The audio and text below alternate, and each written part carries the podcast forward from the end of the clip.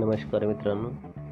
आज आपण आपल्या एपिसोडमधून ऐकूया प्रकरण सहा. मला श्रीमंत व्हायचे या पुस्तकातील प्रकरण सहा आणि प्रकरणाचं नाव आहे टीका करताना भान ठेवा.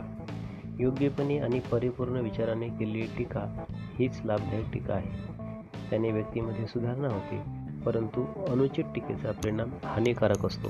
या प्रकारच्या निरुपयोगी टीकेचे दुष्परिणाम खालील प्रकारचे असू शकतात. अशा प्रकारच्या टीकेने एखाद्या व्यक्तीचा आत्मविश्वास कमी होऊ शकतो. आत्मप्रतिमा नष्ट होते. व्यक्तीमध्ये हीन भावना निर्माण होते. व्यक्तीची कार्यकुशलता कमी होते व उत्साह मावळतो. व्यक्तीला नैराश्य प्राप्त होते. जीवनाबद्दलची ओढ कमी होते. व्यक्तीची परमेश्वर आणि मानवतेबाबतची आस्था कमी होते. व्यक्ती टीकाकाराची घृणा करू लागते. अधिक टीका झाल्यास एखादी व्यक्ती गुन्हेगार देखील बनली जाऊ शकते. विवेकपूर्ण केलेली टीका ही केव्हाही हानिकारक ठरत ठरत नाही. उलट त्याने व्यक्तीला सुधारण्याची संधी मिळते.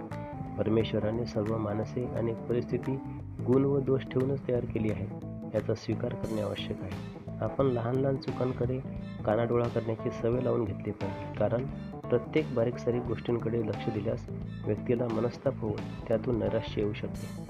टीका करण्याचा तुमचा हेतू हा इतरांमध्ये सुधारणा व्हावी असाच असला पाहिजे. तुमच्या टीकेने व्यक्तीचे वर्तन अधिक बिघडता कामा नये. उलट त्या व्यक्तीवर टीका करण्यापूर्वी सदर व्यक्तीमधील एखाद्या चांगल्या गुणाची आठवण करून द्या व तू अशी चूक करावयास नको होती अशी जाणीव करून द्या. तुम्ही आवेशात असाल किंवा सवय समोरची व्यक्ती आवेशात असेल तेव्हा कधीही टीका करू नका. मनात कधीही द्वेष बाळगू नका. बोलणे बंद करू नका. एखाद्यावर टीका करतेवेळी त्या टीकेचे कारण स्पष्ट करा. कोणत्याही व्यक्तीच्या पूर्ण व्यक्तिमत्वाची निंदा करू नका. टीका ही मोजून मापून असावी. अतिरंजित नव्हे ती खूपही नसावी.